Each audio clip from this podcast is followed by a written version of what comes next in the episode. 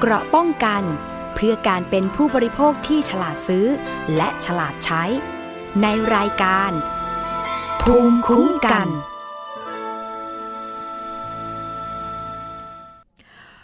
สวัสดีปีใหม่ค่ะท่านผู้ฟังคะขอต้อนรับเข้าสู่รายการภูมิคุ้มกันรายการเพื่อผู้บริโภค เรากลับมาเจอกันเหมือนเดิมนะคะสำหรับในช่วงเวลา 11 นาฬิกาถึงเที่ยงประจำวันนี้นะคะพฤหัสบดีที่ 2 มกราคม 2563 ดำเนินรายการโดยดิฉันศรีวิไลสมทรงนะคะท่านผู้ฟังสามารถติดตามรับฟังรายการ แล้วก็ดาวน์โหลดรายการย้อนหลังได้ที่ www.thaipbsradio.com และแอปพลิเคชัน Thai PBS Radio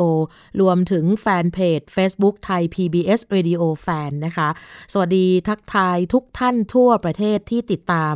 ผ่านสถานีวิทยุชุมชนที่เชื่อมโยงสัญญาณอยู่ และสถานีวิทยุในเครืออารีดิโอวิทยาลัยอาชีวศึกษาทั้ง 142 สถานีนะคะ ก็ผ่านช่วง ปีใหม่มาเป็นที่เรียบร้อย วันนี้ก็เป็นวันทำการวันแรกนะคะ แต่ว่าหลายท่านก็อาจจะติดลมอยู่ที่ต่างจังหวัดหรือต่างประเทศ ก็แล้วแต่นะคะว่าสถานการณ์หน้าที่การงานของแต่ละท่านนั้นเนี่ยอาจจะไม่เหมือนกันนะคะ บางท่านก็อาจจะใช้โอกาสอีก 2 วันนะคะไล่ลา แล้วก็มีวันพักอีกเสาร์อาทิตย์ด้วย แล้วก็กลับมาในช่วงวันจันทร์สัปดาห์หน้าเลยก็ไม่ว่ากันนะคะ แต่อย่าลืมนะคะว่าตั้งแต่ช่วงปลายปีที่ผ่านมาปี 62 เนี่ยก็บอกว่าสิ่งที่น่าติดตามสำหรับในส่วนของภาวะเศรษฐกิจนะคะ เรื่องที่น่าเป็นห่วงสำหรับปีนี้ก็คือมีบางโรงงานอุตสาหกรรม เริ่มออกประกาศตั้งแต่ช่วง ปลายปีที่ผ่านมานะคะ เกี่ยวกับให้พนักงานหยุดงานนะคะ บางโรงงานก็หยุดถาวรไปเลยก็มี บางโรงงานก็ให้หยุดชั่วคราว ตั้งแต่ปีที่แล้วก็ถือว่าเหตุการณ์แบบนี้เกิดขึ้นเป็นระยะ แล้วก็มีบางโรงงานกำลังจับตาดูว่าปีนี้ปี 63 แล้วเนี่ยออเดอร์หรือว่าคำสั่งซื้อจะเข้ามามากน้อยแค่ไหนนะคะ ถ้ามีจำนวนลดลงอย่างหัวภาพ ก็ต้องออกมาประกาศเลิกจ้างแน่ ๆ ที่มีการคาดการณ์กัน ซึ่งขณะนี้นะคะบางบริษัทก็มีการเดินนโยบาย ให้พนักงานหยุดงานโดยที่บริษัทยอมจ่าย ที่สัดส่วน 75%ของเงินเดือนก็มี แล้วก็ยอมรับด้วยว่า แนวโน้มสำหรับปีนี้ คนจะตกงานเพิ่มขึ้น อันนี้ก็ดูจากสัญญาณในขณะนี้พบว่ามีคนตกงานอยู่ประมาณ 4 0 0แสนกว่าคนนะคะ อันนี้ตัวเลขจากปีที่แล้ว แล้วก็เพิ่มขึ้นมา 1%ถ้าเทียบกับปีก่อน หน้านั้นที่มีคนตกงานไม่ถึง 1%ก็มาจากหลายสาเหตุละค่ะไล่กันไปตั้งแต่ภาพรวมเศรษฐกิจภายในประเทศที่กำลังซื้อ ค่อนข้างซบเซานะคะในปี 62 ในขณะที่การส่งออกก็ไม่ค่อยดี เพราะว่าเศรษฐกิจโลกผสมปนเปกันไปกับการเกิดการเปลี่ยนแปลงทางเทคโนโลยีนะคะ บริษัทบางบริษัทก็หันมาใช้เครื่องจักรที่ทันสมัย ใช้หุ่นยนต์ในการผลิตแทนคนกันแล้ว แล้วก็เกิดจากการที่มีบางบริษัทนั้นปิดกิจการ ส่วนใหญ่ก็จะเป็น SME นะคะ ซึ่งบางบริษัทที่เป็นรายใหญ่บางรายก็หยุดผลิตชั่วคราวอย่างที่บอกไปเมื่อสักครู่นะคะเขาพร้อมที่จะจ่ายเงินเดือนให้กับพนักงงานสัดส่วน 75%นะคะก็ดีกว่าที่พนักงงานนั้นเนี่ยตกงาน ถามกลับว่าภาครัฐควรจะมีวิธีการรับมืออย่างไร ในการช่วยเหลือคนที่กำลังจะตกงานมากขึ้นสำหรับปีนี้ เพราะว่าเวลานี้เนี่ยเป็นเหมือนสัญญาว่าสัญญาณว่าลำดับถัดไปอาจจะเกิดการเลิกจ้าง มากขึ้นก็ได้นะคะ ถ้ามีการส่งออกยังไม่ดีกำลังซื้อภายใน อาจจะยังไม่ฟื้นทันทีทันใด คนก็จะตกงานอีกเป็นจำนวนมากนะคะ ส่วนใครที่เป็นลูกจ้างอยู่ตอนนี้นะคะ ที่ทำงานอยู่ในภาคอุตสาหกรรม โรงงานอุตสาหกรรมทั้งหลายนะคะ ก็ส่งกำลังใจให้สำหรับทุกท่านนะคะ แล้วก็ใครที่ได้รับผลกระทบจากการเลิกจ้าง ปัจจุบันนี้ก็ไม่ต้องเป็นกังวลนะคะ ก็สามารถที่จะติดต่อไปที่กรมการจัดหางานได้นะคะ ถ้าถูกเลิกจ้างบางคนบอกว่าปรับตัวไม่ทันก็อาจจะไปพักก่อนก็ได้นะคะ เดินทางไปต่างจังหวัดหรือว่าอาจจะไปพักผ่อนสักระยะหนึ่งแล้วก็เดี๋ยวกลับมาทำงานได้นะคะ คือถ้าถูกเลิกจ้างกระทันหันเนี่ยบางคนบอกว่าทำอย่างไรที่ให้มันชอบด้วยกฎหมาย จริง ๆ แล้วอย่างที่หลายคนรับทราบกันว่าเรามี กรมคุ้มครองแรงงานอยู่ อันนี้ก็ไม่ต้องห่วงนะคะสำหรับท่านผู้ฟังที่เป็นลูกจ้างทั้งหลายนะคะ โดยเฉพาะการเลิกจ้างที่มีการบอกกล่าวล่วงหน้า มันจะมีกฎหมายคุ้มครองแรงงาน ที่เขาวางหลักคุ้มครองลูกจ้างเอาไว้ว่านายจ้างต้องบอกกล่าวนะคะ ให้ทราบล่วงหน้า ก่อนสัญญาจ้างจะสิ้นสุดเอาไว้นะคะ ซึ่งก็มีในกฎหมายสามารถเข้าไปอ่านได้ แล้วก็ที่สำคัญถ้านายจ้างมีกำหนดเวลาการจ่ายค่าจ้างทุกวันสิ้นเดือน แล้วพอถ้าหากนายจ้างจะเลิกจ้างแล้วเนี่ยเขาอาจจะบอกล่วงหน้าในช่วง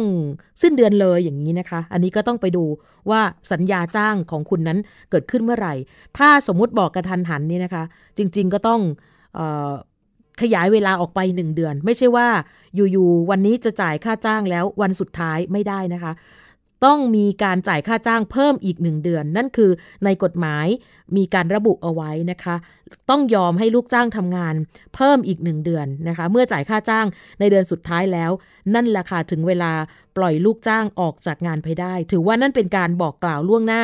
ไม่น้อยกว่า 1 งวดในการจ่ายค่าจ้างนะคะ นี่คือสมมตินะสมมติใครกำลังที่ประสบปัญหาอยู่สำหรับปีนี้นะคะ แต่ว่าหวังว่ากลับมาปีใหม่แล้วเนี่ยคงจะไม่มีปัญหา ก็ขอให้ทุกท่านนั้นเนี่ยนะคะ ได้ตั้งใจทำงานกันอย่างมีความสุขนะคะ ในช่วงปีใหม่ปีนี้นะคะ ส่วนใครที่อาจจะมีค่าชดเชย จริงๆ ก็ก็มีเกณฑ์กำหนดอยู่เหมือนกันนะคะ ค่าชดเชยก็คือ เงินที่นายจ้างจ่ายให้กับลูกจ้างเมื่อเลิกจ้าง นอกเหนือไปจากเงินประเภทอื่นนะคะนายจ้างก็มีการตกลงว่าจะจ่ายให้กับลูกจ้างตามกฎหมายคุ้มครองแรงงาน อันนี้ระบุชัดเจนเอาไว้ในมาตรา 5 ของพรบคุ้มครองแรงงานนะคะ ว่าค่าชดเชยเป็น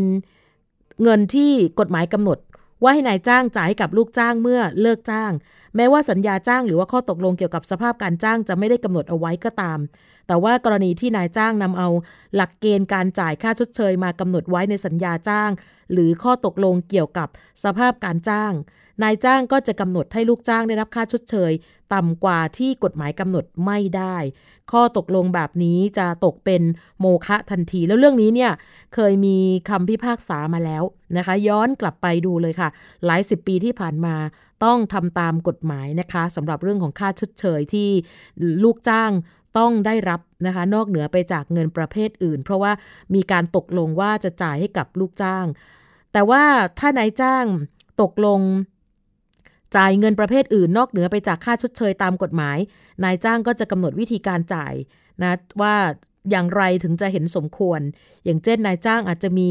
ระเบียบการจ่ายเงินบำเหน็จว่า ถ้าลูกจ้างได้รับค่าชดเชยเท่ากับ หรือสูงกว่าเงินบำเหน็จ นายจ้างก็จะจ่ายเงินบำเหน็จเท่ากับจำนวนค่าชดเชยได้ แต่ถ้ารับค่าชดเชยน้อยกว่าเงินบำเหน็จนายจ้างก็จะจ่ายเงินบำเหน็จ โดยถือว่าจ่ายค่าชดเชยไปด้วยแล้ว ในกรณีนี้เมื่อลูกจ้างถูกเลิกถูกเลิกจ้างแล้ว และนายจ้างจ่ายเงินบำเหน็จตามระเบียบ แม้จะเรียกว่าเงินบำเหน็จ ไม่ได้เรียกค่าชดเชย ก็ถือว่านายจ้างจ่ายค่าชดเชย ตามกฎหมายไปแล้วเหมือนกันนะคะ จริง ๆ มันมีรายละเอียดค่อนข้างที่จะ ค่อนข้างที่ต้องไปทำความเข้าใจสำหรับลูกจ้างทั้งหลายนะคะ ว่าคุณทำงานมากี่ปีแล้วนะคะ ครบ 1 ปี ได้เท่าไหร่ ครบ 3 ปีได้เท่าไหร่ ครบ 6 ปี ครบ 10 ปี ไม่เกิน 20 ปี หรือครบ 20 ปีขึ้นไปแล้วเนี่ยต้องจ่ายกันเท่าไหร่นะคะ จริง ๆ ก็มีอยู่ในบทความชื่อว่าค่าชดเชยที่มีการเขียนกันเอาไว้ ลองไปศึกษาดูนะคะสำหรับเรื่องนี้เป็นเรื่องที่สำคัญมากนะคะ ใครที่อยากจะรู้ไว้เพราะว่าย่างเข้าสู่ปีใหม่ บางคนบอกว่าเอ๊ะมันมีสถานการณ์แบบนี้อีกไหมเหมือนกับปีที่แล้วหรือเปล่าก็ยังไม่แน่ใจเหมือนกันนะคะแต่ว่าอย่างน้อยเราก็ศึกษาเอาไว้ก่อนก็น่าจะดีเลยนะคะ มาอีกเรื่องหนึ่งค่ะหลังจากที่ปีที่แล้วมีการเลื่อนแบนสารเคมีทางการเกษตรออกไป เพื่อให้มีผลในเดือนมิถุนายนปีนี้นะคะ ซึ่งล่าสุดนั้นหลายคนก็มีการพูดถึงกันค่อนข้างเยอะว่า เอ๊ะมาปีนี้เนี่ยจะมีการเลื่อนอีกไหมจะมีการเปลี่ยนแปลงอะไรหรือเปล่าสำหรับในส่วนของมติคณะกรรมการวัตถุอันตรายนะคะ แต่ว่าในมุมของทางกระทรวงสาธารณสุขค่ะท่านรัฐมนตรีว่าการกระทรวง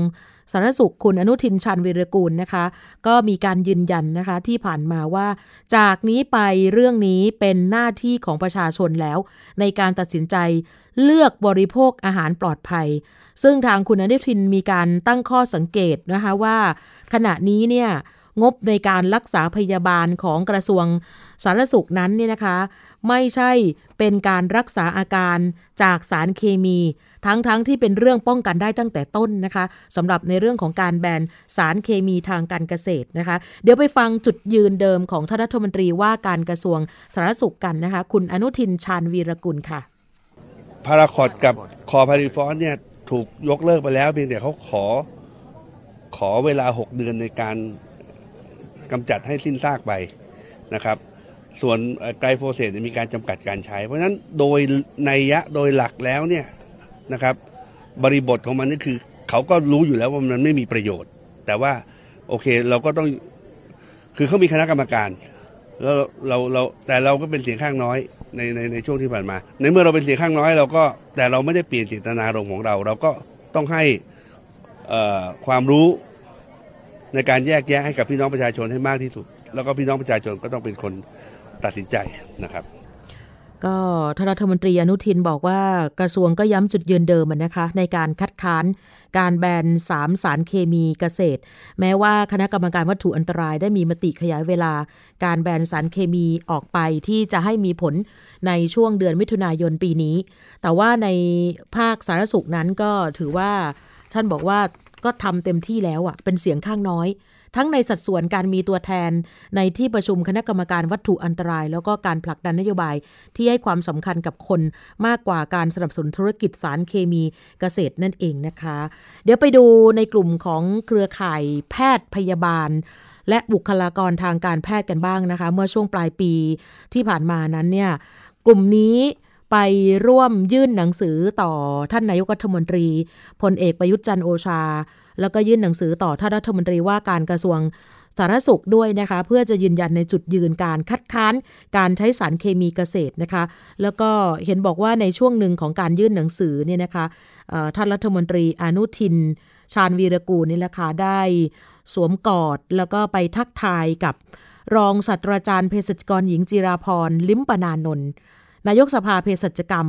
ซึ่งอาจารย์จีรพรเป็นหนึ่งในคณะกรรมการวัตถุอันตราย และตัวแทนเครือข่ายแพทย์ที่ไปยื่นหนังสือในวันดังกล่าวนะคะ แล้วก็ในกลุ่มตัวแทนก็ยังจะมีท่านนี้ด้วยนะคะที่มีเสียงคัดค้านมาโดยตลอดว่ายกเลิกได้แล้วสำหรับสามสารอันตรายที่ว่านี้นะคะ นั่นคือศาสตราจารย์นายแพทย์ธีรวัตรเหมจุธาหัวหน้าศูนย์วิทยาศาสตร์สุขภาพโรคอุบัติใหม่ จากโรงพยาบาลจุฬาลงกรณ์ไปฟังเสียงอาจารย์ธีรวัตรกันค่ะ เพื่ออยากจะสื่อว่าเเราแคร์ในเรื่องของสุขภาพ แล้วก็เราทั้งหมดเนี่ยเราเป็นผู้ตั้งรับนะครับแล้วเราก็เห็นเรื่องของสุขภาพประชาชนเนี่ยเป็นเรื่องใหญ่นะครับไม่ได้มีจุดประสงค์อย่างอื่นใดๆนะครับอออีกประการหนึ่งที่อยากจะสื่อนะครับก็คือเราอยากให้รัฐบาลนั้นประกาศในเรื่องของเกษตรอินทรีย์นั้นเป็นวาระแห่งชาติ แล้วก็มีมาตรการทดแทนอย่างชัดเจนนะครับไม่ใช่มีการตั้งกรรมการชุดเล็กชุดน้อย อีกประการหนึ่งนะครับเพื่อเป็นการคุ้มครองผู้บริโภคจริง ๆ ก็คือให้มีการติดป้ายหรือติดฉลากพืชผักผลไม้ต่างๆที่นำมาจำหน่าย ให้เขียนไว้ว่ามีการใช้สารเคมีหรือไม่นั่นคือเสียงของศาสตราจารย์นายแพทย์ธีรวัตรเหมจุธานะคะ อาจารย์ก็ยืนยันมาตลอดนะคะ ว่าเรื่องนี้เป็นเรื่องสำคัญมากอยากให้ ทุกคนนะคะ โดยเฉพาะผู้ที่มีหน้าที่มีอำนาจในการตัดสินใจว่าต้องตัดสินใจดีๆ นะ เกี่ยวกับเรื่องนี้เพราะว่ามีผลกระทบต่อสุขภาพของประชาชนนะคะ ปัจจุบันศาสตราจารย์นายแพทย์ธีรวัตรเหมจุธาเป็นหัวหน้าศูนย์วิทยาศาสตร์ สุขภาพโรคอุบัติใหม่ จากโรงพยาบาลจุฬาลงกรณ์นะคะ อาจารย์ก็ยืนยันว่าอยากจะให้รัฐบาลทบทวนการใช้สารเคมี แล้วก็เห็นความสำคัญในเรื่องของสุขภาพของประชาชน เพราะว่าเป็นเรื่องสำคัญเป็นอย่างยิ่งนะคะ ซึ่งในวันที่มีการพบกันเนี่ยนะคะสำหรับทั้งบุคลากรทางการแพทย์ แล้วก็ในส่วนของตัวรัฐมนตรีว่าการกระทรวงสาธารณสุขนั้นเนี่ยนะคะ หลังจากนั้นก็จะไปชี้แจงต่อคณะกรรมกรรมธิการ สารสุขของสภาผู้แทนราษฎรนะคะเพื่อจะได้ชี้แจงเกี่ยวกับจุดประสงค์ของการแบนสารเคมีเกษตรนะคะ เพราะว่าในกรรมธิการชุดนั้นเนี่ย ได้มีการเชิญในส่วนของทางตัวแทนกระทรวงอุตสาหกรรม นั่นก็คือรัฐมนตรีว่าการกระทรวงอุตสาหกรรมนะคะแล้วก็เป็นประธานคณะกรรมการวัตถุอันตรายด้วยค่ะ คุณสุริยะจึงรุ่งเรืองกิจ แล้วก็มีคุณมนัญญาไทยเศษรัฐมนตรีช่วยว่าการกระทรวงเกษตรและสหกรณ์แล้วก็ยังจะมีตัวแทนของคณะกรรมการวัตถุอันตราย มาชี้แจงในคณะกรรมการด้วยนะคะ แล้วก็ ให้มีความเห็นต่อผลที่จะเกิดการเปลี่ยนแปลงมติการแบนสารเคมี เพื่อจะกำหนดท่าทีของคณะกรรมการหลังจากนี้เป็นต้นไปว่าจะเอาอย่างไรกันดีนะคะ เพราะว่าก่อนหน้านั้นเนี่ยจำได้ไหมคะ เมื่อช่วงเดือนตุลาคมปีที่แล้วเนี่ยนะคะ ปรากฏว่า โอ้เป็นมติที่เฮกันมากเลยนะคะ แต่ว่าพอผ่านมานี่นะคะ ปรากฏว่าย้อนไปดูไทม์ไลน์ที่สำคัญ โอ้โห ไม่ได้เฮอย่างที่คิดนะคะ เพราะว่าคณะกรรมการวัตถุอันตรายมีมติเลื่อนแบนสามสารเคมีออกไปนะคะ ก็เป็นช่วงเดือนมิถุนายนนะคะ ซึ่งบางท่านนั้นนี่ก็อาจจะรู้สึกว่า เอ๊ะทำไมถึง มีการพลิกแบบนี้หรือว่าเป็นแบบนี้เพราะอะไรนะคะ ก็อาจจะมีการวิเคราะห์กันไปต่างๆ นานานะคะ เมื่อช่วงปลายปีที่ผ่านมาจำได้ไหมคะ เป็นประเด็นร้อนมากเกี่ยวกับสารเคมีนะคะ ที่ทางคณะกรรมการวัตถุอันตรายนั้นเนี่ยนะคะมีการกลับสำหรับในเรื่องของการแบนก็คือยืดเวลาออกไป แล้วก็ยังเป็นที่ถกเถียงของหลายฝ่าย ซึ่งอีกฝ่ายหนึ่งก็พยายามผลักดันให้คณะกรรมการวัตถุอันตรายทบทวนมติใหม่ เนื่องจากว่า สารเคมีบางชนิดนั้นเนี่ยมันไม่ได้ก่อให้เกิดอันตราย หรือว่ามีผลต่อสุขภาพ อีกทั้งยังไม่ได้ประกาศอย่างเป็นทางการ หรือว่าประกาศลงในราชกิจจานุเบกษา ประกอบกับกรมวิชาการเกษตรก็ อยู่ระหว่างเปิดรับฟังความคิดเห็นจากประชาชนทั่วไป ต่อร่างประกาศของกระทรวงสารกระทรวงอุตสาหกรรม เรื่องบัญชีรายชื่อวัตถุอันตรายที่ยังไม่แล้วเสร็จ หลายฝ่ายก็เลยเห็นว่าน่าจะมีการทบทวนในมติการแบนรวมถึงการกำจัดยังไม่ได้ข้อยุติว่าจะใช้วิธีไหนนะคะ แต่ว่าเพื่อมีการส่งสัญญาณมาว่านอกจากภาครัฐจะมีการแบนสามสารเคมีดังกล่าวแล้วนะคะ ก่อนหน้านี้มีข่าวว่า มีความพยายามที่จะให้มีการยกเลิกใช้สารเคมีชนิดอื่น ๆ เพิ่มเติมเข้ามาอีก ซึ่งแหล่งข่าวบริษัทผู้นำเข้าสารเคมีเกษตรเนี่ยนะคะ มีการเปิดเผยกับสื่อเมื่อช่วงปลายปีที่ผ่านมาว่า มีกรมวิชาการเกษตรกำลังพยายามที่จะควบคุมการใช้สารเคมี แล้วก็ผลักดันให้ยกเลิก การใช้สารเคมีทางการเกษตรชนิดอื่น ๆ นอกเหนือจาก 3 สารเคมีที่ถูกแบนไปแล้ว เห็นได้จากมีการควบคุมการนำเข้าสารเคมี จากการไม่ต่อใบอนุญาต ให้กับผู้นำเข้าสารเคมีชนิดอื่น โดยไม่มีการแจ้งสาเหตุ หรือประกาศให้ผู้ประกอบการรับทราบ ซึ่งเขาถือว่านี่เป็นเหตุการณ์ผิดปกติก็คือผิดปกติวิสัยของทางราชการนั่นเองนะคะแหล่งข่าวรายนี้เขาบอกว่าเขาอยู่ในฐานะ ผู้นำเข้าสารเคมีทางการเกษตร เห็นว่าถ้าภาครัฐดำเนินการแบบนี้ ก็จะส่งผลกระทบต่อความเสียหายที่จะเกิดขึ้น ทั้งบริษัทผู้นำเข้าและประเทศ เนื่องจากว่าจะส่งผลกระทบไปยังเกษตรกรสำหรับปีนี้และปีหน้าด้วย สินค้าเกิดการขาดแคลนและราคาจะสูงขึ้นไป แล้วก็นั่นแหละค่ะจะเปิดช่องให้มีสินค้าที่ลักลอบเข้ามาตามแนวชายแดนมีมากขึ้นแน่ ๆ และ อันตรายกว่าด้วย เพราะว่าเป็นสินค้าไม่มีมาตรฐานเข้ามา ดังนั้นผู้ที่นำเข้าสารเคมีทางการเกษตรก็บอกว่า รัฐบาลต้องใคร่ครวญให้รอบคอบนะ เพราะว่าสารเคมีในประเทศไทยเนี่ยถือว่าเป็นตลาดที่ใหญ่ ปีที่แล้วปี 61เนี่ยนะคะ มีการนำเข้าวัตถุอันตรายทางการเกษตร ไม่ว่าจะเป็นสารกำจัดวัชพืช สารกำจัดแมลง และสารป้องกัน และกำจัดโรคพืช มีประมาณ 1 0 0 0 0 0 7,932 ตัน มูลค่า 36,000 ล้านบาท จากผู้นำเข้ากว่า 300 ราย ผู้ประกอบการเขาก็เลยอยากจะทราบนโยบายที่ชัดเจนจากภาครัฐว่า จากนี้ไปประเทศไทยจะเป็นเกษตรอินทรีย์ ทั้งประเทศใช่หรือไม่ อันนี้ก็มีการเรียกร้องว่าขอให้ประกาศออกมาให้ชัดเจนเลย แต่ถ้ายังไม่ถึงจุดนั้น ก็ขอให้มีการต่อใบอนุญาตนำเข้าให้ได้ตามปกติ แล้วก็สร้างความชัดเจนให้เกิดขึ้น เพื่อป้องกันความเสียหายที่เกิดขึ้นกับธุรกิจนั่นเอง นี่หมายถึงว่าคนที่ทำธุรกิจด้านนี้อยู่ เขาก็ค่อนข้างกังวลพอสมควรนะคะ ส่วนการห้ามใช้สามสารเคมี ขณะนี้ก็ยังมีการถกเถียงนะคะว่าอาจจะมีบางตัวเนี่ยไม่แบน แล้วอาจจะมีการทบทวน เพราะว่าหลักฐานที่กล่าวอ้างก็ไม่มีการยืนยันว่ามาจากสามสารตัวนี้นะคะ 3 ตัวนี้อาจจะมีพลิกมติใหม่ในคณะกรรมการวัตถุอันตราย ในการประชุมรอบหน้าอีกหรือเปล่า แต่ว่ากระบวนการเริ่มแล้วก็คือ ไม่ออกใบอนุญาตให้นำเข้า ไม่ให้ผลิตเพิ่ม และไม่ให้มีการนำเข้ามาในประเทศไทยนะคะ ซึ่งถ้าย้อนไปห้าปีที่ผ่านมานะคะ ปี 2557 นั้น ประเทศไทยนำเข้าวัตถุอันตรายทางการเกษตรนะคะ สารกำจัดวัชพืช สารกำจัดแมลง สารป้องกันและกำจัดโรคพืช ปี 57 นั้น 1.47 แสนตัน มูลค่า 22,800 ล้านบาท ถัดมาปี 58 ค่ะ 1.49 แสนตัน มูลค่า 19,000 ล้านบาท ปี 59 1.60 แสนตัน มูลค่า 26,000 ล้านบาทค่ะ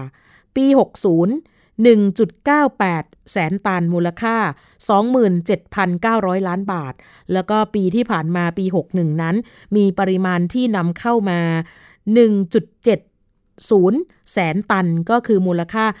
36,000 ล้านบาทนะคะนี่คือตัวเลขที่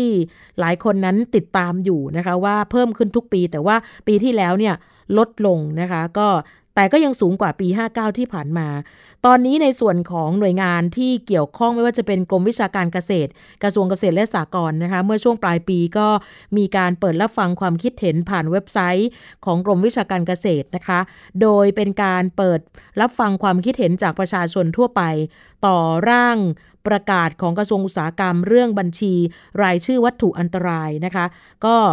มีการส่งให้ที่ประชุมคณะกรรมการวัตถุอันตรายพิจารณาความเห็นในที่ประชุมด้วย แล้วก็หลังจากนั้นผลสรุปที่ได้ออกมาเนี่ยนะคะก็ก็จะมีการประกาศนะคะแล้วก็จะบังคับใช้มีการกำหนดใช้ หรือว่าส่งให้ผู้ผลิตผู้นำเข้าผู้ส่งออก หรือผู้ที่มีไว้ในครอบครอง ซึ่งวัตถุอันตราย ชนิดที่ 4 ตามประกาศที่ได้ดำเนินการก่อนวันที่ประกาศนะคะมีผลบังคับใช้ว่า ทุกฝ่ายต้องปฏิบัติตามคำสั่งของพนักงงานเจ้าหน้าที่ภายใน 30 วันนะคะ ก็เอาเป็นว่าเดี๋ยวต้องรอดูนะคะว่าในปีนี้เนี่ยจะมีความเข้มข้นในการคุยกันถึงเรื่องนี้มากน้อยแค่ไหน ทั้งฝ่ายที่สนับสนุนว่าให้มีการใช้ต่อ หรือฝ่ายที่มีการให้ยกเลิกไปเลยนะคะ เพราะว่าถ้าในมุมของคนที่ทำงานด้านเกษตรปลอดภัย อย่างท่านเลขาธิการสมาพันธ์เกษตรปลอดภัยค่ะ คุณสุกันสังวันนะบอกว่าการยกเลิกใช้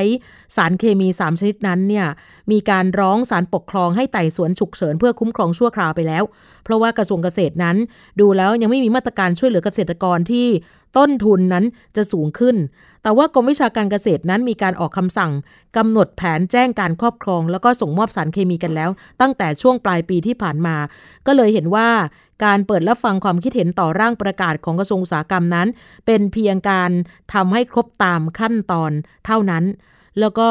ไม่ได้มีเจตนารมณ์ที่จะนำความคิดเห็นของประชาชน กับเกษตรกรไปพิจารณาเพื่อตัดสินใจแต่อย่างใดนะคะ อันนี้ก็น่าจะทำให้เกิดความวุ่นวายในมุมของของทางเกษตรกรนะคะก็บอกว่าดูแล้วเนี่ยมีหลายคนนะคะต้องจ่ายค่าทำลายที่มีอัตราสูงมากณขณะนั้นเดือนพฤศจิกายนปี 61นี่นะคะเขาบอกว่ากิโลกรัมละ 100 บาทเลยทีเดียวนะคะ ทีนี้ถ้าเผื่อว่า มีสารวัตรเกษตร มาไล่จับเกษตรกรก็เชื่อว่าทำให้เกิดความวุ่นวายแน่นอน แต่เข้าใจว่าเมื่อถึงปีนี้เนี่ยเกษตรกรเองก็น่าจะมีไว้ในครอบครองน้อยลงนะเพราะเรื่องนี้เป็นเรื่องที่ทุกคนรู้แล้วว่าไม่ได้แล้วจริง ๆนะคะ ก็เดี๋ยวขยายออกไปจนถึงช่วงเดือนมิถุนายนเท่านั้นเองนะคะ ซึ่งเมื่อพูดถึงเกี่ยวกับสารเคมีที่ใช้กันอยู่ในการเกษตรตอนนี้นะคะ ช่วงตั้งแต่ปลายปีจนกระทั่งถึงต้นปีนี้ หลายคนที่เดินทางไปภาคเหนือ ส่วนใหญ่ก็อยากจะเข้าไปชมสวนส้มนะคะ เป็นไร่ส้มที่สวยงามมากค่ะ สีเขียว สีส้ม สีเหลืองนะคะ ถ่ายรูปออกมาแล้วก็รู้สึกว่าเป็นความประทับใจอย่างน้อยก็ได้ไปชมสวนส้มนะคะ แล้วก็ที่สำคัญคือ มีข่าวออกมาว่าสวนส้มบางแห่ง ระบุไปเลยพิกัดที่จังหวัดเชียงใหม่นะคะว่า มีการนำยาปฏิชีวนะ มาใช้ในคนที่ใช้ในคนนะคะ มาฉีดป้องกันในสวนส้มด้วย แล้วก็สามารถตกค้างได้นานถึง 3 เดือนก็คือ 90 วันนะคะ เมื่อช่วงปลายปีที่ผ่านมานะคะ ทางอาจารย์ประจำคณะเภสัชศาสตร์ มหาวิทยาลัยเชียงใหม่ อาจารย์ท่านนี้เป็นหัวหน้าโครงการ ผลของยาปฏิชีวนะต่อการตกค้างในผลิตภัณฑ์จากส้มเขียวหวาน รองศาสตราจารย์ดรเภสัชกรหญิงบุษบันสิริธัญญาลักษณ์อาจารย์บอกว่าสำหรับการผลิตส้มนี่นะคะ ก็คือการใช้สารเคมีหรือว่ายาปฏิชีวนะเนี่ยนะคะ จริงๆแล้วผลที่ได้รับเนี่ยอาจจะแตกต่างกันบ้าง แต่ว่ายาปฏิชีวนะก็อันตราย ไม่แพ้กันเลยนะคะ ซึ่งในการวิจัยสำหรับโครงการนี้ก็คือได้รับการสนับสนุนจากสกสวนะคะสำนักงงานคณะกรรมการส่งเสริมวิทยาศาสตร์ วิจัยและนวัตกรรม เขาติดตามปัญหาเกษตรกรสวนส้ม ที่ใช้สารปฏิชีวนะ ชื่อว่าแอมพิซิลิน ยาตัวนี้เป็นยาปฏิชีวนะที่ใช้ในคนนะคะ ปรากฏว่าเกษตรกรสวนส้มเอาไป แก้ปัญหาโรคราก โคนเน่าในสวนส้มเขียวหวาน เขาใช้กันมาเป็น 10 ปีแล้วนะคะ คราวนี้ทีมวิจัยก็เลยกังวลถึงผลกระทบต่อการตกค้างของยาปฏิชีวนะตัวนี้ ที่เขาฉีดเข้าไปในลำต้นของส้มเขียวหวาน ก็มีการทดสอบในพื้นที่สวนส้ม3แห่งในจังหวัดเชียงใหม่ ผลการศึกษาพบว่ายังคงตรวจพบปริมาณ สารปฏิชีวนะในลำในลำต้นส้ม ช่วง 90 วัน หลังจากฉีดสารเข้าไปแล้วเนี่ยนะคะ มีการตกค้างในผลส้มตั้งแต่ระดับ 18 ถึง 300 ppb ส่วนในพันล้านส่วน ซึ่งปริมาณดังกล่าวนั้นถือว่าอาจจะน้อยมากถ้าเทียบกับการกินยาปฏิชีวนะ 1 เม็ดในคน ที่มีปริมาณสูงในระดับมิลลิกรัมนะคะ นักวิจัยบอกว่าสำหรับการใช้ยาตัวนี้ส่วนใหญ่เกษตรกรจะหาซื้อตามร้านขายยา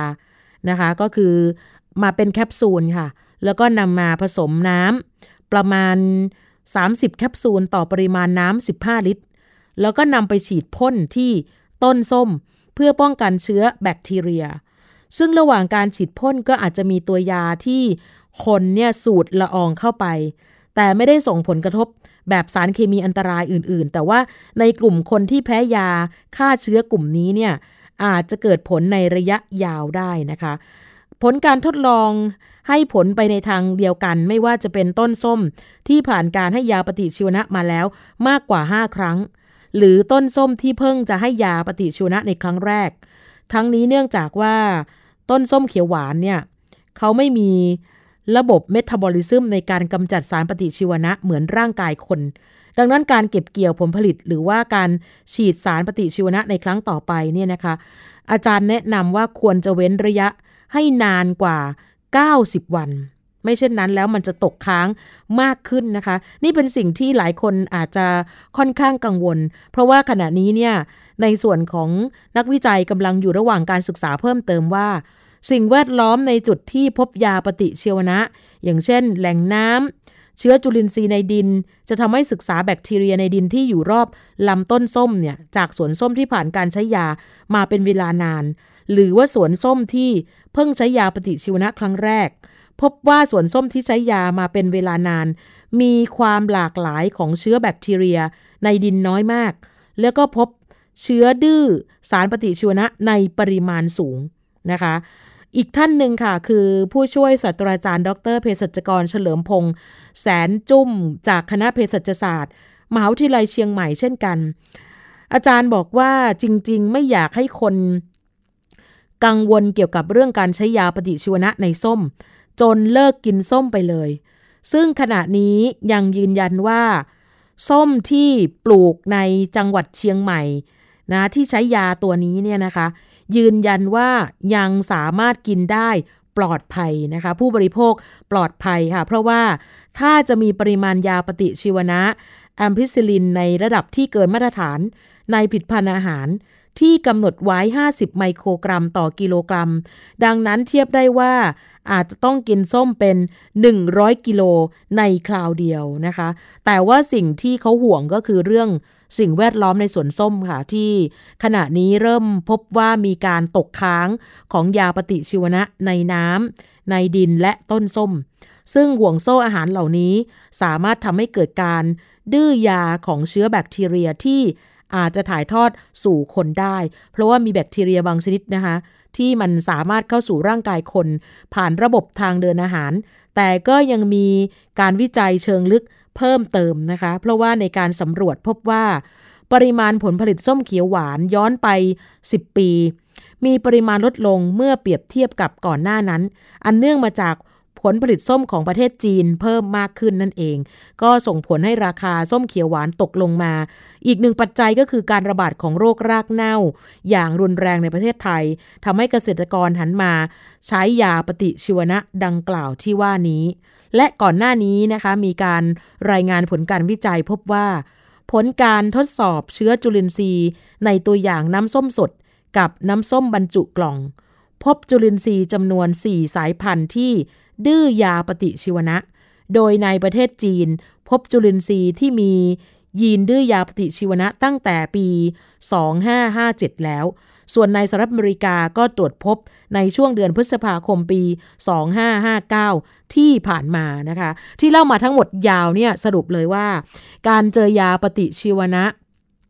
สำหรับในคนนี่นะคะ จริง ๆ แล้วก็มีสิทธิ์ที่จะเจอได้ แต่ถามว่าปัจจุบันนี้เนี่ยมีการใช้ยาปฏิชีวนะ ไปฉีดในต้นส้มจริงไหมจริงนะคะ มีการเปิดเผยผลการวิจัยออกมาแล้วว่า บางแห่งนั้นใช้นำยาตัวนี้แหละค่ะชื่อว่าแอมพิซิลินไปใช้คือเป็นยาที่ใช้ในคนมาฉีดป้องกันในสวนส้ม แล้วก็ตกค้างนานถึง 90 วัน แต่ก็ถือว่ายังสามารถกินส้มได้อยู่ แต่ว่าในอนาคตนั้นก็ต้องมีการตรวจวิเคราะห์เพิ่มเติมนะคะว่าจะมีสารตกค้างอยู่ในสวนส้มมากน้อยแค่ไหนนะคะคืออาจารย์บอกว่าคงจะไม่มีใครกินส้มถึง 100 กิโลนะคะในช่วงเวลาอันใกล้นะคะก็คืออาจจะกินแค่ 1 ผล 2 ผลก็ได้ อันนี้ไม่อันตรายในคนนะคะก็เรียนเพื่อทราบหลายท่านที่กังวลแล้วก็ติดตามข่าวอยู่นะคะ ก็ต้องมีการติดตามว่าเอ๊ะชัวร์หรือไม่อย่างไรนะคะเพราะฉะนั้นแล้วก็จะมีการส่งผลกระทบถึงผู้ผลิตสวนส้มก็ได้นะคะ เราจะพักกันสักครู่ค่ะ แล้วเดี๋ยวกลับมาในช่วงต่อไปของรายการภูมิคุ้มกันค่ะ เกราะป้องกัน เพื่อการเป็นผู้บริโภคที่ฉลาดซื้อ และฉลาดใช้ ในรายการ ภูมิคุ้มกัน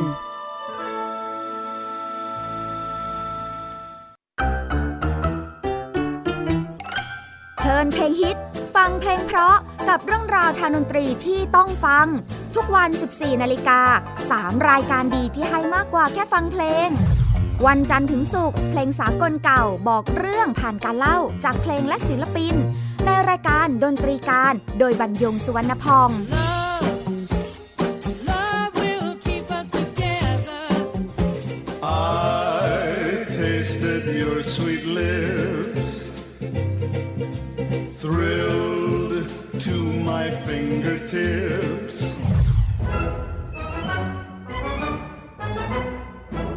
วันเสาร์ชั่วโมงดนตรีและเพลงคลาสสิก ที่เล่าผ่านคนดนตรี ในรายการ Gen C and Classical Music โดยนัทถาควรขจร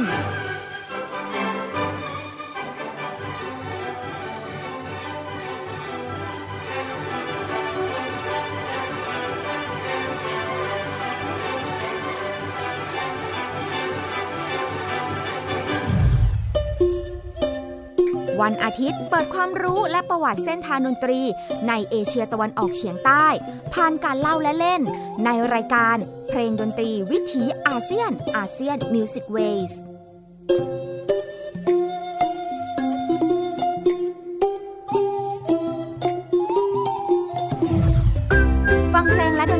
ที่นี่ไทย PBS ดิจิทัล Radio หรือทางออนไลน์ผ่านแอปพลิเคชันไทย PBS Radio และ w w w t h a i PBS Radio com ไทย PBS ดิจิทัล Radio สถานีวิทยุดิจิทัลจากไทย PBS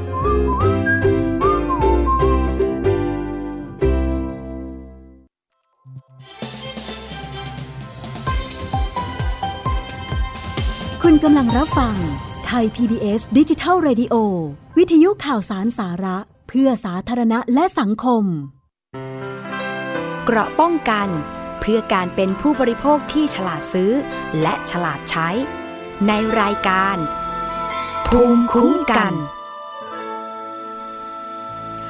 กลับมาช่วงนี้กับรายการภูมิคุ้มกันนะคะ ไปที่ช่วงคิดก่อนเชื่อกันนะคะ อาจารย์ดรแก้วกังสดานอัมภัย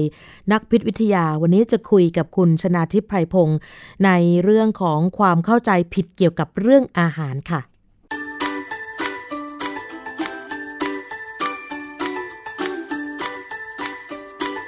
ช่วงคิดก่อนเชื่อ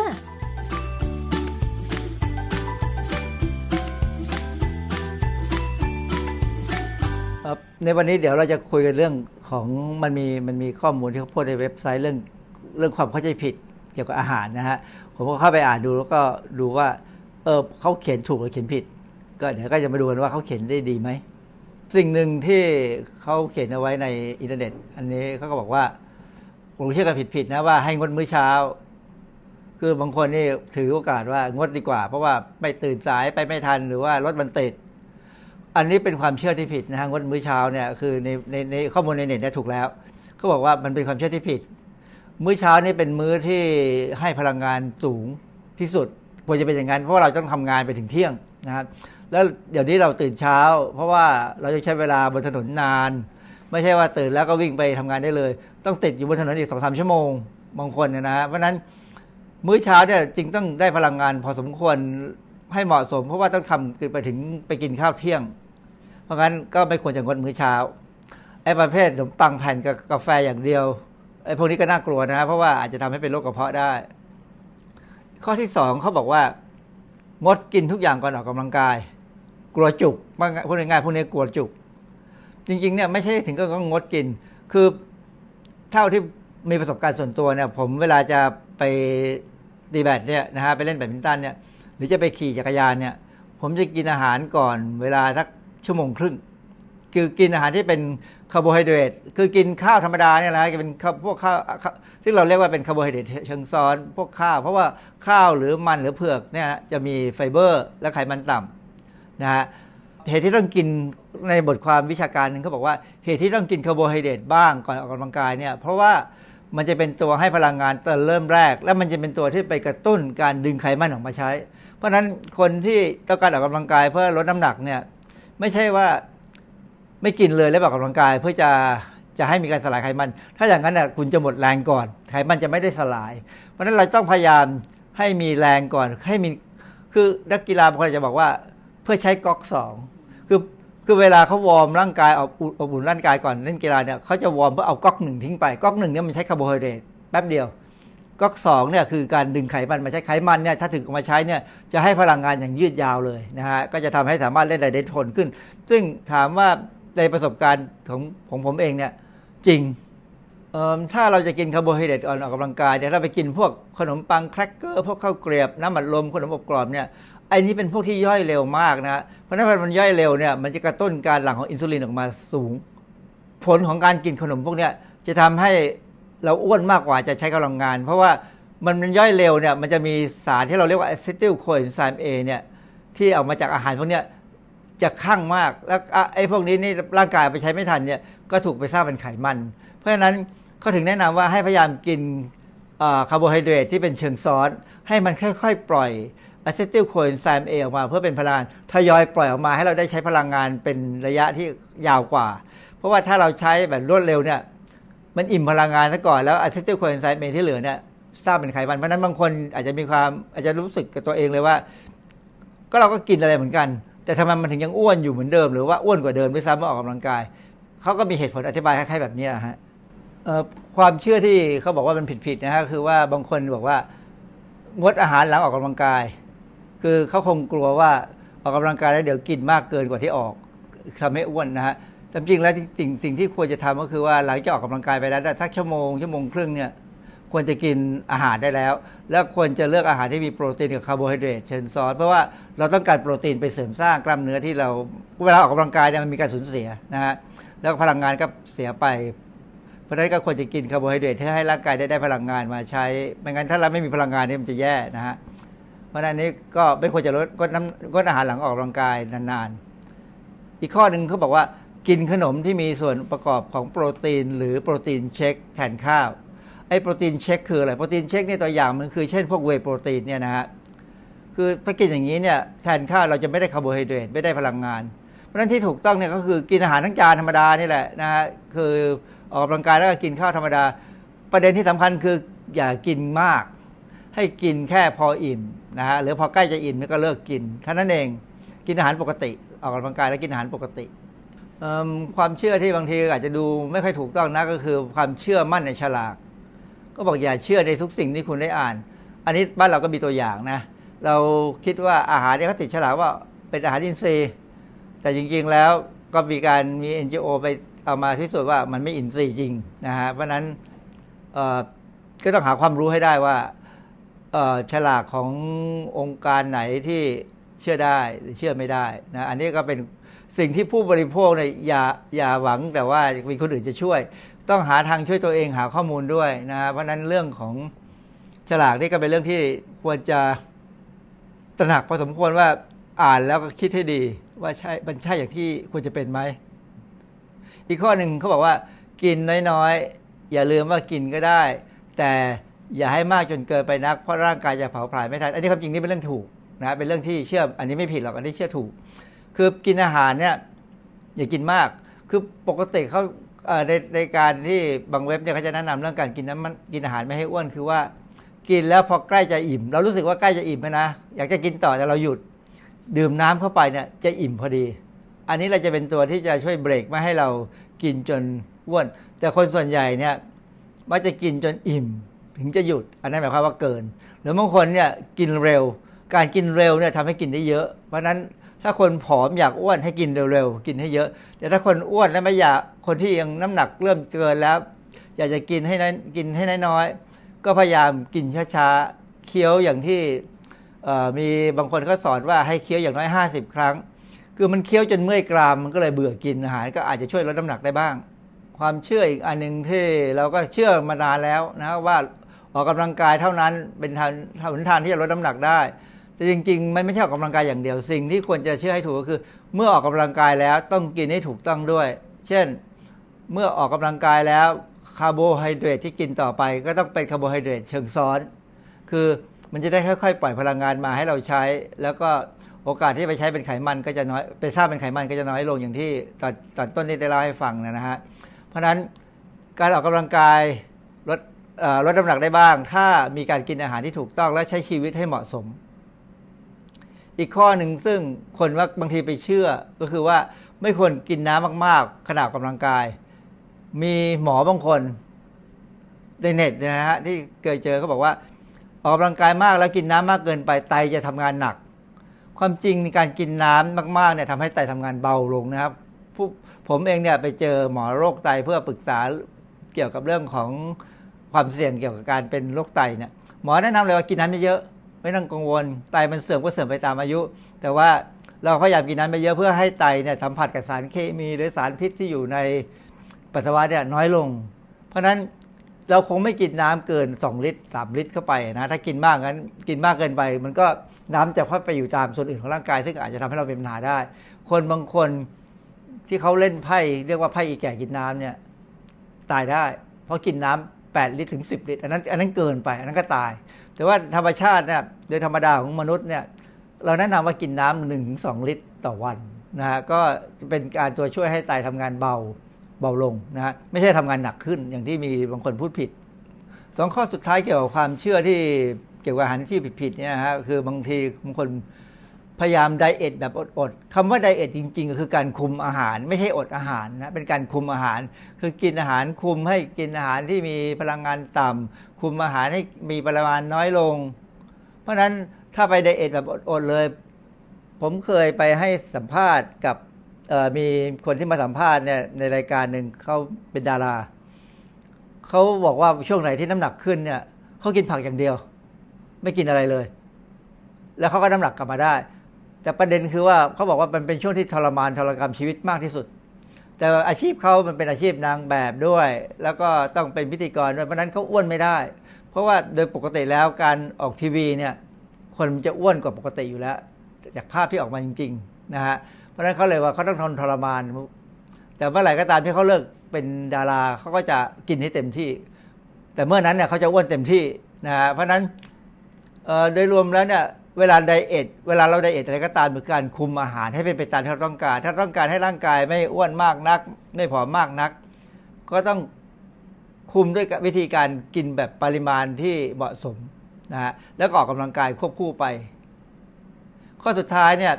บางคนบอกว่ากินโปรตีนให้เยอะๆ กินแป้งให้น้อยๆจนถึงกระทั่งบางทีมันมีอาหารบางสูตรที่เขาบอกกินแต่โปรตีนไม่กินแป้งเลย ซึ่งสุดท้ายเนี่ยออกมาแล้วการวิจัยออกมาว่ากินโปรตีนเยอะๆกันไป มันก็เป็นอันตราย คือแม้กระทั่งว่าเเราบอกว่ากินโปรตีนเข้าไปซ่อมแซมร่างกายเนี่ยแต่ถ้ากินโปรตีนเยอะเกินไปเนี่ยโปรตีนส่วนที่เกินที่ร่างกายต้องการเนี่ยมันก็จะถูกย่อยทิ้งออกไปเป็นพวกแอมโมเนียเป็นพวกอะไรก็ตามที่ต้องขับออกทางปัสสาวะและอุจจาระ ก็จะทำให้ไตโดยเฉพาะไตเนี่ยจะต้องทำงานหนัก เพราะฉะนั้นถ้ากินโปรตีนมากเกินไป อะไรที่มากเกินไป อะไรที่น้อยเกินไปเนี่ยพุทธศาสนาสอนแล้วว่าเป็นอันตราย เพราะนั้นพยายาม เดินสายกลางกินโปรตีน กินแป้งขนาดไหนให้พอ มันอยู่ที่ว่าถ้าเรากินแล้วพฤติกรรมการกินของเราเนี่ยถ้ากินแล้วสุขภาพเราดี หมายความว่าสุขภาพดีคือกินได้นอนหลับถ่ายสบาย แล้วก็ไม่เป็นหวัด คือถ้าปีหนึ่งเป็นหวัดสักครั้งสองครั้งคงไม่มีปัญหา แต่ถ้าปีหนึ่งเป็นหวัดทุกอาทิตย์ทุกเดือน อันนี้นเป็นปัญหาแล้วนะครับ แสดงว่าเรากินอาหารไม่สมไม่ถูกต้องตามที่ควรจะกิน อาจจะต้องปรับรูปแบบการกิน รตีนเป็นเรื่องสำคัญ โปรตีนเป็นตัวทำให้ภูมิต้านทานดี พลังงานอย่ากินมากเกินไปนัก ในหลักการง่ายๆ จากการศึกษาและการใช้สัตว์ทดลองของของผมเนี่ยนะเรารู้ว่าสูตรอาหารของสัตว์ทดลองเนี่ยที่จะทำให้สัตว์ทดลองแข็งแรงเพื่อจะใช้งานศึกษาทางวิจัยทางพิทยาได้เนี่ยโปรตีนสัตว์ทดลองจะได้กินประมาณ 10%นะฮะคาร์โบไฮเดรตประมาณ 50%อีก 30%ไม่เกิน30%เป็นไขมัน แต่ไขมันนี่จะสามารถจะทดแทนให้ต่ำลงไปได้ โดยใช้ผักและผลไม้เข้าไปช่วยนะฮะเพราะฉะนั้นโดยสรุปแล้วเนี่ยโปรตีนนี่คงประมาณ 10 ถึงไม่เกิน 20%เพราะนั้นเราก็คงจะมองออกว่าในจานหนึ่งควรจะมีชิ้นเนื้อประมาณเท่าไหร่ ที่ให้ดูเป็นประมาณ 10-20%นะฮะแล้วคาร์โบไฮเดรตก็ไม่เกิน 50%ของอาหาร จากนั้นก็ไปเติมผักผลไม้ ส่วนไขมันเนี่ยถ้าจะให้ดีเนี่ยขอให้ไขมันเป็นไขมันที่ติดไปกับผัดผัก ถ้าเป็นอาหารทอดอย่ามีไขมันมากนัก แค่เนี้ยสุขภาพเราควรจะดีได้ หวัดก็จะเป็นน้อยลง เมื่อไหร่ก็ตามที่เป็นหวัดประจำขอให้คิดเลยว่า นอกจากพฤติกรรมการดำรงชีวิตไม่ถูกต้องแล้ว อาหารก็อาจจะไม่ดี อาจจะต้องหาที่ปรึกษาอาจจะต้องไปพบแพทย์ว่า หรือนักโภชนาการว่าควรจะกินอาหารยังไง ถึงจะไม่เป็นหวัด เพราะเดี๋ยวนี้เป็นหวัดในค่ายาแพงนะครับ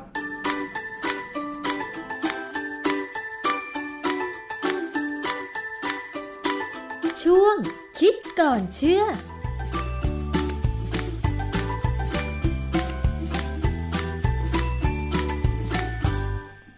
คิดก่อนเชื่อกับอาจารย์ ดรแก้วกังสดานอัมภัยนะคะอาจารย์ทิ้งท้ายเลยว่า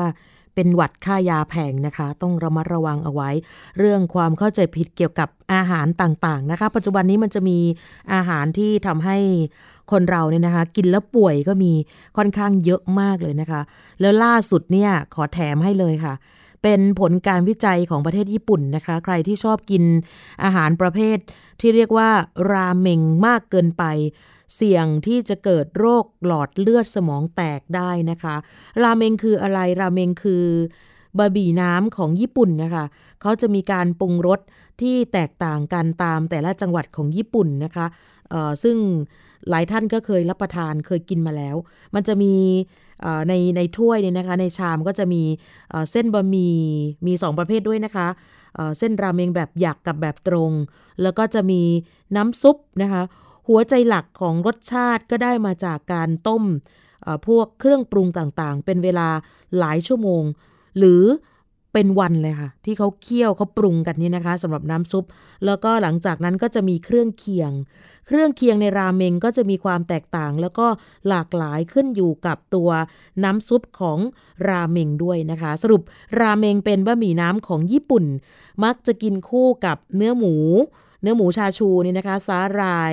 ลูกชิ้นเป็นลูกชิ้นปลา แล้วก็จะมีต้นหอม แล้วก็บางครั้งเนี่ยเวลาเราไปญี่ปุ่นเราก็จะเห็นมีข้าวโพดอยู่ในถ้วยในชามราเมงเราด้วย ซึ่งราเมงจะมีการปรุงรสแตกต่างกันตามแต่ละจังหวัดอย่างที่บอกนะคะ ว่าอย่างเช่นถ้าใครที่เคยไปรับประทานที่เกาะคิวชู ต้นกำเนิดของออราเมงซุปกระดูกหมูจะอยู่ที่นั่น หรือถ้าจะเป็นที่เกาะฮอกไกโดต้นกำเนิดของราเมงเต้าเจี้ยวก็จะเกิดที่นั่นนะคะ นี่คือส่วนประกอบหลักๆ แล้วก็น้ำซุปอย่างที่บอกเนี่ยนะคะว่า การที่เขา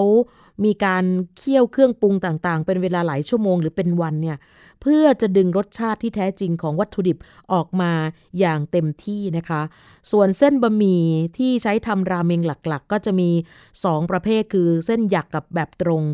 ความหนาบางก็จะแตกต่างกันออกไปอีกตามแต่ละพื้นที่ ถ้าเป็นเส้นราเมงโตเกียวเนี่ยเขาบอกว่าจะมีแบบบางและหยัก นะคะ ถ้าเป็นเส้นราเมงของคิวชูก็จะมีเอกลักษณ์อยู่ที่เส้นแบบตรง ส่วนเส้นราเมงฮอกไกโดก็จะมีความหยักของเส้นอยู่ในระดับปานกลางนะคะ จริงๆ แล้วราเมงไม่ได้เกิดขึ้นจากญี่ปุ่นนะคะ มาจากจีนค่ะ แต่เข้ามาญี่ปุ่นช่วงการปฏิรูปเขาเรียกว่าปฏิรูปเมจิ ถูกนำมาปรุงแต่งด้วยเครื่องปรุงของญี่ปุ่น จนเป็นที่รู้จักในฐานะที่เป็นอาหารประจำชาติญี่ปุ่นไปเลย แล้วก็มันจะมีจุดเริ่มต้นในยุคที่ วัฒนธรรมของจีนเนี่ยหลั่งไหลไปสู่ญี่ปุ่น ในช่วงของการปฏิรูปเมจิที่ว่านี้ ราเมงเกิดขึ้นในจีนขอย้ำนะคะ ทีนี้พอถูกนำมาปรุงแต่งด้วยเครื่องปรุงของญี่ปุ่น อย่างพวกโชยุหรือว่าเต้าเจี้ยวญี่ปุ่น ก็ทำให้ราเมงกลายเป็นที่รู้จักอย่างกว้างขวาง ในฐานะที่เป็นอาหารประจำชาติญี่ปุ่น หลังจากที่ญี่ปุ่นเปิดการค้าเสรีอย่างเป็นทางการนั่นเองนะคะ ขั้นตอนการทำก็ไม่ได้ยากอะไรมากมายนะคะ แล้วก็ที่สำคัญปัจจุบันมีหลากหลายชนิดแตกต่างกันไปตามภูมิภาคส่วนคนที่ชอบกินมากกินแบบจริงจังนะคะ มาถึงผลวิจัยที่บอกที่ว่านี้ว่า เอ๊ะมันน่ากลัวเสี่ยงถึงขนาดเป็นโรคหลอดเลือดสมองแตกเลยหรือ นี่เป็นผลการวิจัยของมหาวิทยาลัยแพทยศาสตร์จิชินะคะ ได้รับการตีพิมพ์ในวารสารเรียบร้อย เป็นวารสารของประเทศอังกฤษด้วยซ้ำว่า ราเมงมีปริมาณเกลือค่อนข้างสูงมาก ซึ่งทำให้เกิดโรคความดันโลหิตสูงได้ แล้วก็เพิ่มความเสี่ยงหลอดเลือดในสมองแตกได้ ในการวิจัยเขาแบ่งจังหวัดต่างๆ ทั่วประเทศญี่ปุ่นเลยค่ะ เอาตามจำนวนร้านราเมงนะคะ ร้านฟาสต์ฟู้ดร้านอาหารอิตาลีและฝรั่งเศส รวมทั้งร้านพวกอุด้งกับบะหมี่โซบะด้วย หลังจากนั้นคณะกรรมการผู้วิจัยก็ได้วิเคราะห์ความสัมพันธ์ ระหว่างร้านอาหารก็คือเอาจำนวนต่อประชากร และอัตราการเสียชีวิตจากหลอดเลือดสมองแตกและหัวใจวาย โดยใช้ข้อมูลจากกระทรวงสาธารณสุขของญี่ปุ่นที่ปรับเฉลี่ยอายุและเพศ ผลการวิจัยครั้งนี้พบว่า จังหวัดที่มีร้านราเมง ต่อประชากรยิ่งมาก จะมีอัตราการเสียชีวิตจากโรคหลอดเลือดสมองแตกมากตามไปด้วย จังหวัดที่มีจำนวนร้านราเมงมากก็คือ จังหวัดชื่อว่าโทชิงิอาโอโมริอากิตะ นิงาตะ แล้วก็คาโงชิมะ จังหวัดเหล่านี้มีผู้เสียชีวิตจากหลอดเลือดสมองแตกสูงทั้งเพศชายและเพศหญิง ถึงแม้ว่าจำนวนผู้เสียชีวิตจากหลอดเลือดในสมองแตกในญี่ปุ่น จะลดลงในภาพรวม แต่คณะนักวิจัยบอกว่า ก็ยังเป็นสาเหตุการเสียชีวิตของชาวญี่ปุ่นสูงถึงอันดับ 4 เลยนะคะ คณะผู้วิจัยนั้นไม่ได้มีการโทษหรอกนะคะว่า ร้านราเมงเป็นสาเหตุของโรคหลอดเลือดสมองแตกทั้งหมด เพราะพบว่าในจังหวัดดังกล่าวที่อ้างมาเมื่อสักครู่ ประชากรก็นิยม ทานอาหารรสเค็มมากอยู่แล้ว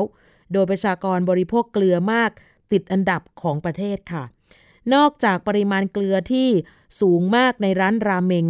จะทำให้เกิดความเสี่ยงต่อโรคหลอดเลือดสมองแตก ความดันโลหิตสูงกับความจำเสื่อมนะคะ ก็ยังเป็นสาเหตุด้วยเหมือนกันนะคะ ราเมงนี่ก็มีน้ำตาล มีผงชูรสนะคะ แล้วก็มีไขมันเขาบอกว่าสูงมาก นะคะสำหรับในส่วนของอาหารประเภทนี้นะคะ แล้วก็ทำให้เป็นอาหารจานเด็ดของญี่ปุ่นที่มีรสชาติเข้มข้นอร่อยอร่อย แต่ว่ามันไม่ค่อยดีต่อสุขภาพเท่าไหร่ นั่นหมายถึงว่าคุณต้องกินเป็นประจำทุกมื้อนะคะ คือถ้าแบบนานๆรับประทานก็ไม่น่าจะมีปัญหานะคะ นี่คือมาบอกให้ทราบนะคะเผื่อว่าใครที่เป็นพวกโอ้ชอบมากนะคะไปญี่ปุ่นหรือแม้แต่ประเทศไทยเองเรามีร้านประเภทนี้อยู่ค่อนข้างเยอะ ก็อาจจะไม่ควรกินซ้ำเท่านั้นเองนะคะอะวันนี้มาปิดท้ายจากกรณีที่มีลูกค้าคนหนึ่งนะคะเขาไปกินก๋วยเตี๋ยวที่ร้านแห่งหนึ่งในจังหวัดเชียงใหม่เป็นก๋วยเตี๋ยวเรือ กินไปกินมาก็ไปเจออะไรสักอย่างหนึ่งนะคะ มันดูเรียวๆ คล้ายกับพยาธิหรือไม่ก็หางหนูเหมือนหางหนูโดนสับประมาณนี้นะคะก็ก็ถ่ายรูปโพสต์ลง Facebook นะคะ คืบหน้าล่าสุดนั้นร้านก๋วยเตี๋ยวชื่อดังที่จังหวัดเชียงใหม่ก็ออกมาแสดงความรับผิดชอบ ด้วยการเอา ส่วนที่เหมือนกับหางหนูโดนสับเนี่ยนะคะ ไปหาห้องแลบเพื่อตรวจพิสูจน์ว่าเอ๊ะเป็นอะไรกันแน่ เพราะเจ้าของร้านก๋วยเตี๋ยวเองก็ไม่ทราบเหมือนกัน ปรากฏว่าตอนนี้นะคะทางแลบแจ้งเบื้องต้นว่ามีการตรวจขั้นแรกแล้ว ว่าไปดูว่าใช่พยาธิหรือเปล่า ถ้าไม่ใช่พยาธิก็จะส่งต่อไปอีกว่าเป็นหางหนูไหม สุดท้ายถ้าไม่ใช่ก็ต้องส่งตรวจขั้นตอนสุดท้ายคือตรวจ DNA ซึ่งขั้นตอนนี้จะยากและใช้เวลานานที่สุด สุดท้ายแล้วผลออกมาแล้วนะคะ ผลแลบร้านก๋วยเตี๋ยวชื่อดังที่จังหวัดเชียงใหม่ออกมา เจอในชามก๋วยเตี๋ยวนั้นไม่ใช่พยาธิค่ะ แต่ว่าเป็นเอ็นคั่วตับหมูนั่นเอง สรุป นะคะ ร้านก็เกิดกลัวขึ้นมานะคะว่าเอ๊ะอะไรกันแน่นะแล้วก็ที่สำคัญคือลูกค้าอุดหนุนเขาเยอะมาก แล้วก็ตอนนี้ก็น่าจะมีการเคลียร์กันนะคะ ระหว่างคนที่โพสต์ กับคนที่เป็นเจ้าของร้านก๋วยเตี๋ยวเรือชื่อดังที่ว่านี้นะคะ ก็อันนี้ก็ถือว่าเป็นการดีนะคะ ได้รับทราบกันไปเลยว่าสุดท้ายแล้วเนี่ยอะไรที่มันอยู่ในชามก๋วยเตี๋ยวหน้าตาแปลกคือถ้าดูลักษณะภายนอกเหมือนกับหางหนูจริง ๆ แต่ว่าพอไปตรวจแล้วก็กลายเป็นเอ็นคั่วตับหมูนะคะ ไม่มีอันตรายใด ๆ นั่นเองก็ถือว่าเป็นร้านที่สะอาดนะคะ ผ่านการดูแลผ่านการปรุงมาค่อนข้างเยอะก็ขอให้ขายดีแล้วกัน ส่วนผู้บริโภคนะคะ นี่ก็ถือว่าเป็นการรอบคอบนะคะที่มีการอบอกเจ้าของร้านว่าเจอสิ่งนี้ แต่ว่าถ้าถ้าเอาจริงแล้วเนี่ยนะคะ อาจจะไม่ควรโพสต์ แล้วก็ให้คนอื่นนั้นแชร์ไป เพื่อที่จะให้ร้านนั้นเสียชื่อเสียง อันนี้ก็ถือว่าอยู่ในความสุ่มเสี่ยงที่จะโดนฟ้องด้วยเหมือนกันก็ต้องฝากไว้นะคะหมดเวลาแล้วค่ะสำหรับรายการวันนี้ค่ะภูมิคุ้มกัน กลับมาเจอกันใหม่ในวันพรุ่งนี้กับทางคุณวรลักษ์ได้เหมือนเดิมวันนี้ลาไปแล้ว สวัสดีค่ะ ติดตามรับฟังรายการย้อนหลังได้ที่เว็บไซต์และแอปพลิเคชันไทย PBS Radio ไทย PBS ดิจิทัล Radio วิทยุข่าวสารสาระ เพื่อสาธารณะและสังคม